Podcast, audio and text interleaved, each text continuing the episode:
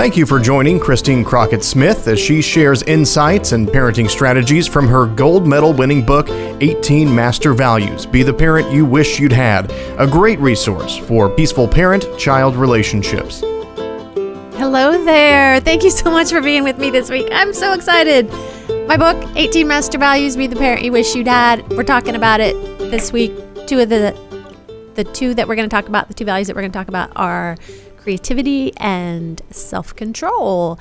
And for those of you that are joining me live, thank you. That is the best way to interact and ask questions. And my amazing producer, who I forgot to mention last week, Anna Xavier, is going to be watching those and she'll be sending any my way that seem relevant and that we might want to answer. And then if you're not watching live, um, welcome anyway if you're watching on YouTube or on Facebook or on Twitter. And also, we pull the audio and put it on all the podcast platforms. And that's a good way to listen to it if you don't get to see it live. And I am so excited this week for my guest who is joining us. Her name is Kelly Madrone. Hi, Kelly. Hello. And she lives outside Taos, New Mexico. And that's the beauty of technology. It can seem like we're in the same place having a conversation. And she is joining me today to talk about self control and creativity and anything else that comes up. Um, we're just going to let it go wherever it goes. But do you want to take a minute, Kelly, and just tell them who you are, a little bit about your family, and just that? Yeah. So, um, my family is pretty young. Um, I'm still, in some ways, getting used to being a mom, which is which has really been awesome. But we have a, daughter who just turned three in August, and we have another daughter who is four months old. So we are in the thick of it. Um, and I, just to get a give it a, little idea of what our kind of day to day structure is, I am really fortunate in that uh, I'm a freelancer, so I'm self employed and I work from home. But my partner um, is full time with the kids right now. So um, we've, we've made some choices to make that work out. But I still get to be around and really participate quite a lot. So that's so cool. It's that's so, us. It's weird to think that I've known you for three years. It doesn't That's, feel uh, yeah. it, but oh my gosh. I was. It does go fast. Yeah, I knew you on the front end of when she first came into your life. That's so mm-hmm. cool. Mm-hmm. And mm-hmm. for those of you, um, I'm just. She was one of my editors on my book, and she was friggin' amazing. I could wait till the end, but I'm going to go ahead and say that. Um, I sent her what I had. She's a, she was a content editor for me. She does a lot of other things. She's going to tell you about that at the end. But um, I gave her. I was so busy, and I gave it to her, and she came back to me with some of her ideas and I meant to get back to her, meant to get back to her, meant to get back to her with what I some what I thought of that, and she just took it and she just ran with it. And um, most of the questions and the contemplations in the book, the challenges, are hers. And she ran me. I mean, she the book wouldn't exist yet. I don't think if you weren't involved. So thank you so so so so much. Well, it was a real pleasure. Oh. It was it was it was uh, great content to work with. So it was an ideal type of project for me. So thank you for doing it. It was a no. pleasure to be involved. Thank you. And it's interesting. You said something early on um, that ended up coming up more than once with other people. You know, you write a book, you put it out there, you don't know if it's going to impact anybody or not. And when you hear that it did, there's a piece in there, and it's actually in the love chapter, but where where I first heard that um, one of the great roles of, of grandparents is they get to be that person who when the kids walk in the room their eyes just light up no matter what. The kids don't have to do anything or be special. The grandparents can just be excited that they're in the room. And when i heard that and i realized that my parent my kids didn't really have grandparents i realized i had to be that person. It changed me completely. And you said that you read that and it affected the way that you interacted with your babies it does. I think about it all the time, and I. It's funny because I thought about it. I guess it was two mornings ago. Um, my our toddler has started getting up a little bit earlier, and so my whole one of my whole ways of making this work at home thing work is that I get up really early. I usually get up around 4:30, and so I can be awake and have a little quiet. Uh, I'll get in some exercise, and then I'll start working and get some done, so that by the time everybody gets up, I can make breakfast. But my toddler has started getting up earlier. And so it's just been foiling my plans a little bit. So about two mornings ago, I was sitting at the computer working, and I was really kind of getting in the flow and happy to be doing what I was doing. And this little knock at the door, and then the door comes open, and you flashed in my mind, and I turned around and I put the biggest smile on my face, and I was like, you know, I'm so happy to see you. So, and that is that is directly why I think about that a lot because I I kind of remember I think reading that in your book, I kind of could think back to some times that I remembered adults not being particularly happy to see me. And it's not that that was bad or wrong or that, you know, we all have feelings, but just to remember that that really does stick with a child in a different way. So, yeah, I, I think about that all the time. Oh, well, that makes me so happy. Thank you for sharing yeah, that with thank me. Thank you. Oh, my gosh. Yeah. Yeah. Yeah, and just just so you know, and if you're watching, just so you know, eventually you can get to where you have a clock in the room with big numbers on it, and you can say, "Do not come out of your room until it's seven dot dot zero zero." Trust me, it'll come, and it's like everything changes after that. We're getting pretty excited that it's staying darker longer. Right, right. So that's that's helping to to ease it back a little bit more. and then they're going to fling daylight savings on you, and that's going to go away. So there's that. but whatever, enjoy it while you can. Yeah. Sorry, sorry. Yeah. no, we know. We're aware. Counting the days. So, um, I, I, am going to jump into self control a little bit. One thing, um, one of my favorite things in the book was from Michael Bernard Beckwith, Reverend Michael Bernard Beckwith from Agape Church in Los Angeles. And I, I saw him live, and he said, between impulse and action, there is a space. And that just hit me over the head. I love it when the fewest words possible explain a much larger concept. And for me, that explained self control.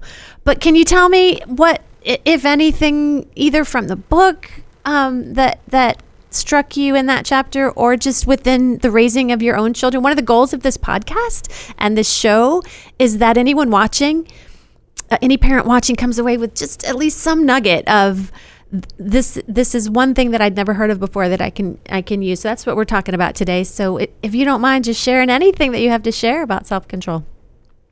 Yeah, I think um, a couple things from the parent standpoint. One of the things from your book that uh, that I've also revisited a lot, and that I tell people all the time. I mean, I've integrated it into my work. I talk about it in my own newsletter. Is modeling and the extent to which we model for our kids, and so it's like. Um, I, I use that with regard to self care a lot. And I tell if, if you have a trouble choosing yourself and to take care of yourself, remember that you're modeling behavior for your kids. So if you want them to learn it. And that was one of the things that I took from um, the self control chapter too. Is that how you handle things is is the strongest teacher for your children. Um, so I think about that in terms of when I'm confronted with all kinds of uh, um, situations, and uh, you know, and I have that opportunity to pause before I make a make a decision or take action. Um, that you're that I'm on a stage now, and for two highly impressionable people. So. Um, That's, a really that's beautiful way. I hate to interrupt. That's a really beautiful way of saying that. It, um, yeah, you are on a stage, aren't you? Yeah. And that can that can be it can feel like a lot of pressure and a challenge sometimes, but I think overall that's a really great thing because it's like, well, how do I raise a person who does this and who feels that? And it's like I be that person. And that's a win-win, right? Right? Right? I mean, that's the coolest thing. You know, one thing I say is that they teach us more than we'll teach them. And that's a really good point of it is just making you be introspective and making you go inside and making you really think really hard about who you are and what you're doing every minute. Yeah. and I think, especially, I mean, you know, obviously the four month old is still really showing us um, a lot of the personality that she's coming in with. But our toddler, um, she's very strong willed and she's extremely high energy. And so she can be a real challenge to parent at this age. But we, you know, we want to keep those things. We don't want to, to smash her high energy or keep her down. Um, but with regard to self control, one of the things that we realize about her is that if we took her to uh, like a fancy restaurant or um, a long church service or something like that at this point, where she would be expected to sit still for a really long period of time, that's that's something that we don't really feel like it's realistic to ask of her. So we try not to ask her to exhibit more self control than she's really wired for at this point and really focus on um, like the time at the dinner table and and and these shorter periods of time and the the self-control that she needs to exhibit to not get hurt and things like that. But beyond that we try to let her have free play and time that she can really run around and not have rules and be told no because it's something especially having a such a young sibling and we're trying to to balance the needs you know when it's nap time for the the baby it's etc that our toddler gets told no a lot more often. And so we try to that can that can we've noticed that that can create trouble for her with self-control. You know she wants to act out a little here and there. And so we've we've made a point to try to really take her places and give her opportunities that she can just be wild. And then it's easier for her to exhibit self-control in other circumstances. So that's that's something um, with her that we found is really important. And i think you know based on her peers and, and things that we see in her playgroup and stuff other kids seem to have more challenges with self-control and fewer challenges with self-control. So it really is kind of um, kid specific to an extent, but that's kind of how we approach it is really focus on what's going to keep you safe, what helps you learn, like what's important, like to us, eating together as a family is important, but we know that she um, is really high energy and she's only three. So we don't expect those family meals to last an hour. You know, we just right. try to keep it into a, we don't, we try to set her up for success, I guess. That's so what, important. That's so yeah. important. And to point out to her, um, when she has exhibited good self control. I mean, if like if five yeah. minutes is all she's got right now, but she does the friggin' five minutes.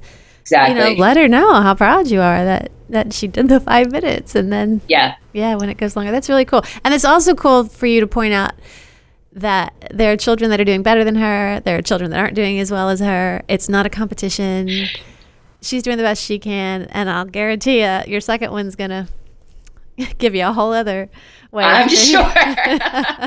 I'm sure. We're we're looking forward to seeing what she uh, throws at us. So. Yeah, yeah, that's so smart for you though to meet her where she is. You know, I know that this has happened to you. You're in a restaurant and some child isn't keeping it together. And the parents get to that place of being embarrassed because they're afraid of what everybody else is thinking and then they get angry and it just doesn't go well when when what you're saying is probably the truth. They're just expecting more than the child can deliver. Mm-hmm. and i know like um our our daughter's cousin my our niece always has exhibited um, more reservation and self control. And she could sit in a restaurant at three, um, but her personality is also very different. You know, she's very she's highly intellectual. She's not quite as physical. Um, so it's just kind of it's nice to be in a in a family too, a larger family that really honors that and and isn't saying you know because we know how the pressure can be and in our and in our play group too it's really nice because the other parents also, you know, they don't do the comparing and they don't do, they, we all recognize that our kids are, are different and we just kind of try to be flexible and navigate that. So, oh, that makes me so happy to hear number one, that you have a play group and number yeah. two, that they're like minded. oh my gosh. Yeah. It's like the it, best it, support, isn't it? It is. And we, we only um, moved to New Mexico. Um, we're just having our year anniversary here after having lived in Colorado for a little bit and mostly in um, the Washington, D.C. area and one of the reasons that we kind of moved on and kept moving on was because we weren't finding that that kind of it's not like you need everybody around you to be just like you. It's great to have diversity. But when it comes to kind of like it's like choosing a partner. You want to agree on some really important things. And it's kind of like that in the the play group. It's like do you we all kind of agree on a lot of the same baseline things um, about so respecting our children and how we how we want to raise them and see them as individuals, you know, who have some autonomy and get to get to have needs and wants that they declare. So yeah, it's been it's it's been a total game changer having uh, having that group. So, so that's kind of how we know we're home. right? Oh, yeah. that's beautiful. When my kids were little, we had a co-op and part of it was playgroup, but we also um, exchanged babysitting for each other. You mm-hmm. know, so somebody could go get their nails done or go go out for a date or something and you knew that they were staying with another mom and you knew that it was somebody that you respected that had your same values mm-hmm. it was mm-hmm. the best and it makes me you know one part of 18 master values the book to me it's not a book it's a movement i really really want to encourage people to find each other to find tribe members to find parents who share the values of just identifying what your values are and making sure that you're parenting that way to mm-hmm. get the affirmation. You know, a lot of our families have different ideas and there's nothing wrong. It's not like saying their ideas are wrong. It's just whatever decisions you have made for your parenting, you do want to have people who support that and finding people to spend time with that your kids and then your kids are also being reaffirmed not just by the other adults in the playgroup but from the other kids that's very true. That's a really good point. Um, and we've noticed that in the kids too, in the playgroup. They um, they don't kids as kids don't they don't always see eye to eye, but the way that they tend to behave when they have those differences um, kind of shows I think the parenting styles, which sure. is really nice because they they relate in similar ways. Yeah. Yeah. One, I think it's in the book. I'm not sure, but when my kids were little, um, sharing the concept of sharing, uh, yeah. I, I never got that. I never got like, wait a minute, if this person has this, why should I give it to them? And I had my kid's old babysitter now has three little kids, and she had them at the house not too long ago. And the two kids were fighting over something, and she was getting, you know, nervous and embarrassed as we do in front of other people, thinking that we're being judged. She should have known we weren't judging her, but I just told her, you know, that what we did when my kids were little was say, you know what, I'll give it to you when I'm finished, and how beautiful it was when yes. they would be finished and they would actually go find the kid and hand it to them. But you can't do that if the other families involved don't have similar ways of being. We had that. We had that exact thing about three weeks ago, I think, where um, my partner had taken the kids to the park, and our toddler had her scooter there, and there was um, uh, a nanny there with a few children, and I guess two of the kids wanted to play with the scooter, and our daughter had brought the scooter. She can't use it at home because we don't have a surface where she gets to do that. So this was her big outing with her scooter, and the nanny was really pressuring her to let the kids use the scooter. And my partner said, you know, she's playing with it. She it's hers. She brought it here. It's not, you know, personal, but she really wants an opportunity to play with her toy. And then the nanny, you know, kind of turned and walked away and muttered something about not teaching your children how to share. Right. But we totally agree with that. It's like um, it doesn't mean that you have to give it up at that moment the right. moment somebody comes along and it's like well this is you know community property well no you get to have your own possessions but I, I feel like the same thing it's more worthwhile to teach them like okay i'm i'm I don't want to give them the scarcity of like, oh, somebody's going to take right. this away, or somebody gets to just, you know, yank away my possession. But yeah, when I'm, and she does that. She does exactly what you said when she's done, because she's she does have a, um, a really sweet, generous spirit she'll go over and say, you know, like here you can would you like to play with this? And that's so, a great yeah, lesson. it works out. Yeah, every child involved learns from that. And you know, one thing I love so much about that story when you decide what your values are and how you want to parent, and you've just con- you've consciously done that, you've decided, you've considered, you and your partner share, then when you're in a situation like you just mentioned with the nanny, you feel rock solid about defending your position. Yes. Yeah. Yeah, and it feels like you're defending your kids too. I think that's a big thing is for your your kids to see you support them and show up for them in very calm and rational ways. You right. know, and, and it, it's like I think you said too just a minute ago, it's that thing of we can feel a lot of pressure because we feel judgment from other people. But that's one of the things too that I really appreciate about my partner is, you know, if we have decided that and we feel good and strong about our decisions, it's like we don't mind standing up to other adults, and that's okay because the kids are number one. You know, we are going to show up for them and uh, respect them, and and in a way that sometimes other adults just just don't. And possibly the other adults will learn from it. You know, the, the chances are they haven't thought it through. They haven't done the time to think right. about what their values are and what they believe, and chances are they can come away maybe feeling that maybe that's not a bad way to be. Yeah, that's a good point. Especially when you're calm, you know, especially when you're calm, there's no anger. You just yeah. defend your position. Yeah. And, and the other thing that I was going to say when we were talking about um, having um, parents that you hang out with, that your kids can hang out with, who are like minded is it not only gives you something positive, it also removes something. It removes that kind of frenemy vibe that you can get with parents who aren't like You're spending a lot of time with those you know it's like you you have kids who are the same age and you kind of feel like you're supposed to be hanging out with them but there's there you know i've seen this with a lot of my friends. There are these ridiculous animosity issues that can come up. They're real but it just creates all this unnecessary stress. So you're you're kind of um, removing that to an extent too uh, some of that ex- that judgment and stuff that we just don't need. Yeah yeah. That's yeah very important so we've talked I mean, I could talk about self control way, way, way, way, way, way, way, way more. Um, but we gotta stay on base a little bit, and and creativity.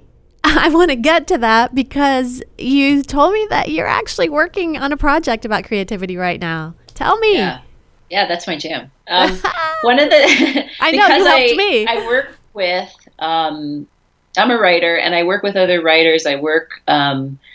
In like content and communication. And um, everything i do is about understanding how people receive and perceive things and how to frame things so that they're received in a way that you intend. And it's it's a it, it's a process that relies heavily on creativity.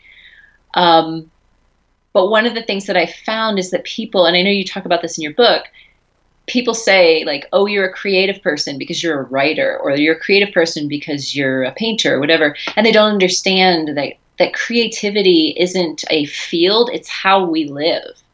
And there's just such a dearth of of creative living. Like the tools that we use in how we interpret things that happen in our lives are, are creative are creative. Like um, so what I had mentioned to you is that I, I, do a newsletter and I'm doing a series right now because I've decided that this is so important and I see it so frequently that people don't see themselves as creative beings and see the role of creativity in living like a really rich and passionate and engaged life that I'm like laying out all these tools of creativity. And I think a lot of them, as soon as people read them, they're like, oh yeah, like, you know, last week I talked about reframing, you know, bad circumstances that seem bad. Mm. Um, and things like that. But that's a that's a creative tool if you have the ability to think and look at things creatively and not be married to um, these rigid structures and ideas um, that's an example of how you can use creativity in your day-to-day life and so it just becomes this this thing that's sort of natural a natural um, part of how you engage with life and express yourself. So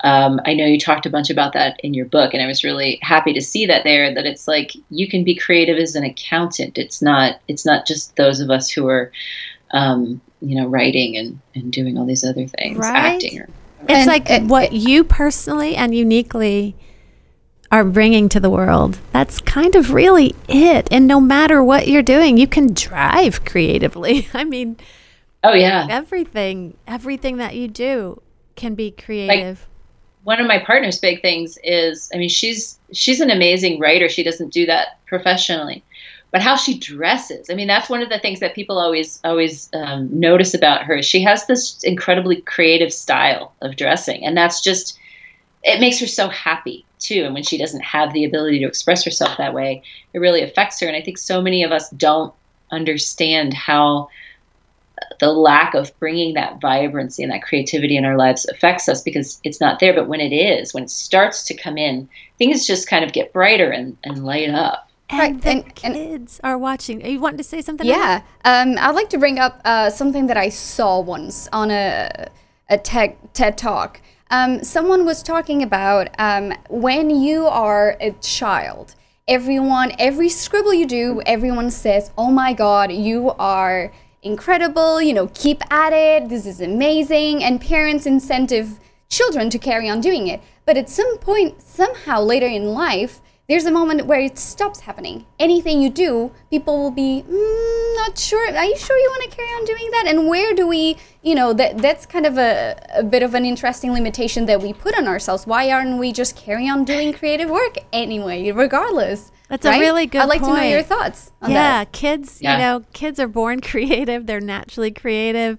They can't not let it flow through them who they are. They don't even know that there's another way of being. And yes, we definitely layer it on them. It does start when they're little and it can come from the parents with the expectations of this is who you ought to be, this is how you ought to be, this this is right and this is wrong. And then it gets so much worse once they get in school and we start layering on all of that right and wrong ways of mm. being. I'm reading this great book right now um, that I've actually used a couple quotes from my newsletter. It's called Sparks of Genius. Yes. And it's I think it's it's something like 13 tools of, of creative thinkers. They go through um, a, a, lot of who they talk about are scientists, but they talk about artists and choreographers, etc. But one of the things that really struck me was they spent a good deal of time in one chapter talking about um, that kind of eureka moment. And, you know, they talked about Einstein and, and a bunch of other well-known scientists and went into the point being that a lot of them aren't weren't necessarily or aren't necessarily great at math. It's a language that they use to express what's in their head. So they have this incredible creative process um, where the solution comes to them and then they use you know what they have the mathematics et cetera at hand to explain it and explain why it's true. And one of the statements that they the authors had made was you know what we tend to do really well in school is teach the discovery, but not how the discovery was made. And so one of the things that I've been hammering is that, you know, we're we're really pushing STEM education, which I think is great, but we're not seeing the test scores really go up. And I, I'm 100% convinced that's because we we are de-emphasizing creative arts. We're de-emphasizing. We don't teach kids how to think creatively, and in fact, as you just said, um, we we kind of try to to turn down the volume on that as they get older. I mean, I was I remember being in first grade and my teacher, Mrs. Good, which is ironic that that was her name because we had a few run-ins. She was a pleasant person, but I remember we had to do a math problem and it involved coloring in the one that was the correct answer. And I had gotten the correct answer, but I didn't get full credit. And I said, why? And she said, right there, you know, the color had gone a little bit outside the circle. No. And that I as you can see I'm telling this story now at 44 years old. First of all, that was my first real tangle I think with injustice, like the idea of injustice. But also, yeah, like that that whole idea about I mean, it's the perfect illustration telling kids they have to color inside the lines, literally. So, yeah, first grade. First grade. Fortunately, I, I pushed past Mrs. Good and I here I am today. did you ever tell your parents about that? Uh, yes, I did at at some point. I did at the time because what they they told me, we kind of had a talk about it. How you know that wasn't anything that I had done wrong. It was just it it was kind of her interpretation of really strict rules, but that I shouldn't be worried about the grade. That it was what was what mattered was that I had understood what was being asked and I had done it correctly. And you know, they went into all of that. So yeah, I, re- I remember it being a challenge with my children in school. A lot of things that they expect of them are not defensible. So, yeah. for example, if you have to come home and practice homework, meaning taking time out of your time with your family, even though you've been at school all day and it's something that you've already mastered, that doesn't make sense. So if you have a kid who comes to you and they're frustrated, they're like, this doesn't make sense. I already, I got an A on the test already. Why do I have to?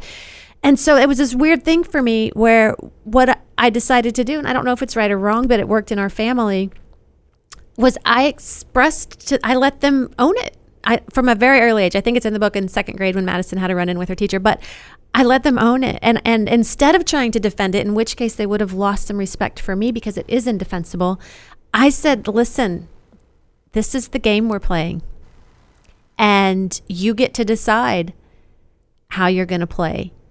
And if you feel strongly enough about it that it's ridiculous that you don't even want to do it and you're willing to lose that grade or converse with your teacher about maybe an alternative, you have a right to do that. Just let's make sure that you understand what the consequence is. And that empowered them so much just to know that they had that choice. Mm-hmm. It removed a lot of the having to do this stupid crap. It was like, okay, it's just a game. I'm just going to do it because I, I actually do want the A. Uh, yeah. So that's really important. Yeah, I yeah. love that. And it's again, it's another example of, of honoring your kids as people you know, which we, I, I just feel like that's so much of what we do in parenting is like because of their age and their height. I know. We, you know, we don't honor them as Honoring as, is a good as, word. As having um, desires and motivations and, and all of those things that are worth engaging. Right? Honoring is a good word. Empowering, respecting. Mhm. It's really important. Mm-hmm. So, unfortunately, this flew by so fast. I can hardly even believe it. I want to take a few minutes, Kelly. Um, I admire you so much working with you and watching the process of me sending you one thing and getting one thing back and it being so much better. And one thing that I think is so underestimated, I think editors are so underestimated because nobody gets to see it before you, before they, you know? Nobody gets to Yeah. see the things you changed and the things you caught and the things you made better. They Yeah. just see the end result. But anyway, if anybody wants to work with you, will you please tell people a little bit about what you do and how they can find you? Yeah, absolutely. Um, I do a couple different things, and it's all centered around um, content, which is a pretty broad word. But if you go to my website, kellymadrone.com, I kind of I just put up a new website last week that I think does a much better job of articulating where my areas of focus are right now. But some of my favorite things to do are to work with people such as yourself on manuscripts and book proposals. Um, either creating them from scratch or taking what you've already done and you know giving a manuscript evaluation with feedback or actually working with you um, to get it in a stronger place. I, I started my career with uh, many years in scholarly publishing. So i learned firsthand under some amazing editors how to work with writers not to and i think the word editor it can be challenging because of those early school you know experiences of Right. having your your pa- your tests red and stuff pen. redlined by and i'm trained as an english teacher too so i get it but um and, and being a writer growing up you know that going through that process in school of having you know the the feedback and the, it can be scary for everybody so um, and, and I'm still a writer now and I write books and, and everything. So I, I get to go through the process with my own editors and, and, and that keeps me really um, engaged with an understanding of the process from the standpoint of a writer. So I see myself really as a partner in helping the work express itself to its fullest and helping the writer make it into something that's what they originally intended or even more than they thought it could be. You did that for Um, me. Thank you. Yeah, thank you.